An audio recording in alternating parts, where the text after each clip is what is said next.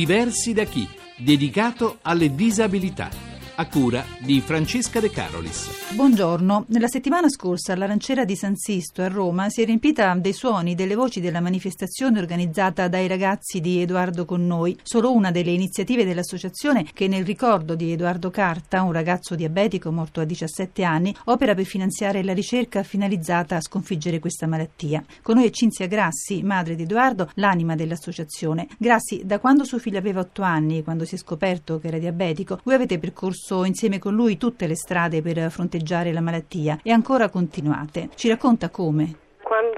Edoardo si è ammalato ovviamente è stato uno shock come per tutti i genitori. Noi tutti e due medici abbiamo vissuto in maniera ancora più intensa la notizia, però l'abbiamo accompagnato fin dall'inizio e lui era diventato assolutamente autonomo come viene immediatamente insegnato alle famiglie e ai bambini. L'abbiamo accompagnato anche nel cercare di contrastare la sensazione di diversità come medico, come pediatra e come mamma di un bambino diabetico. È stata la cosa sulla quale ho più lavorato. Non esiste per ora nessuna terapia in grado di prevenire la malattia? No, sicuramente è una malattia che ha un sottofondo genetico, una sorta di sorveglianza si può fare nei fratelli, ma la malattia è una malattia multifattoriale, per cui un soggetto predisposto incontra un virus o una situazione di stress e la malattia si scatena. Nella grande maggioranza delle scuole ci sono gravi problemi per quello che riguarda l'alimentazione all'interno delle mense, poi la stragrande maggioranza non è in grado di effettuare il controllo glicemico o somministrare l'insulina. Questo è un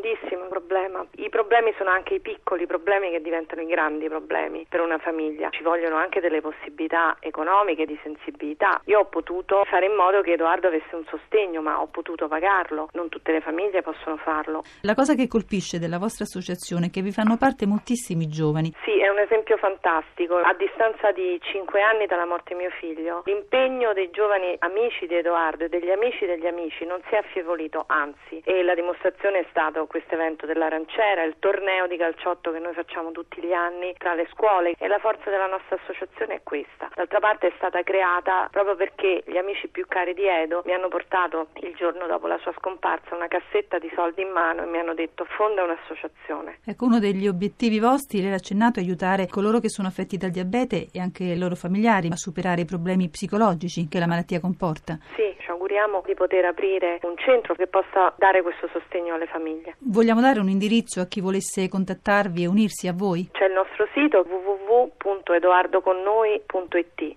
una malattia più diffusa di quanto si creda, il diabete giovanile. Ogni anno in Italia si scoprono diabetici circa 20.000 bambini. Con noi ora è Rita Colace di Salerno. Rita, lei a 10 anni ha saputo di avere il diabete. Cos'è stata allora la sua vita? È cambiata radicalmente perché una bambina che vive la sua vita spensierata scopre che deve fare tot glicemia al giorno, tre iniezioni al giorno, un controllo dal punto di vista dell'alimentazione, è un qualcosa che stravolge la vita. Rita, lei ha fatto sì. parte di un progetto in passato anche internazionale con altri giovani per fare da ambasciatori per una malattia sulla quale si è in genere poco informati. Qual è adesso il vostro impegno? Far conoscere innanzitutto il diabete di tipo 1. Quando si parla di diabete le persone pensano al diabete di tipo 2, pensano all'ereditarietà, all'obesità, non si pensa che può essere una malattia che può insorgere anche in età molto precoce. Noi siamo dei giovani adulti che possiamo mettere in atto un progetto processo di diffusione, di conoscenza della malattia, ma soprattutto aiuto. Noi siamo stati anche formati. A volte c'è anche da pensare a chi vi sta intorno, magari genitori, amici. Molto spesso siamo noi che diamo coraggio loro. La persona con diabete è la persona che trova la soluzione per andare avanti, accetta la cosa e la vive con una determinata serenità. E questo aiuta Mentre... anche chi avete intorno? Esatto, io e anche gli altri ragazzi del progetto dimostriamo che non siamo affatto limitati, tutti abbiamo studiato, viaggiamo, tutto come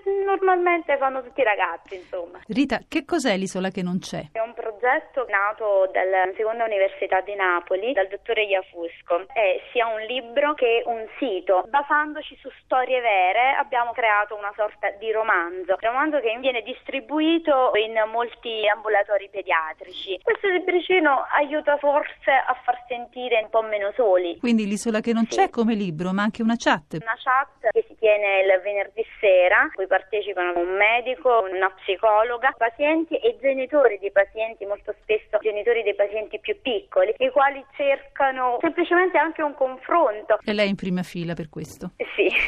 Avete ascoltato Diversi da chi? Per contattarci chiamate il numero 06 3317 2168 o scrivete a diversi da chi chiocciolarai.it. Vi diamo appuntamento a sabato prossimo alle 6.34 sempre su Radio 1.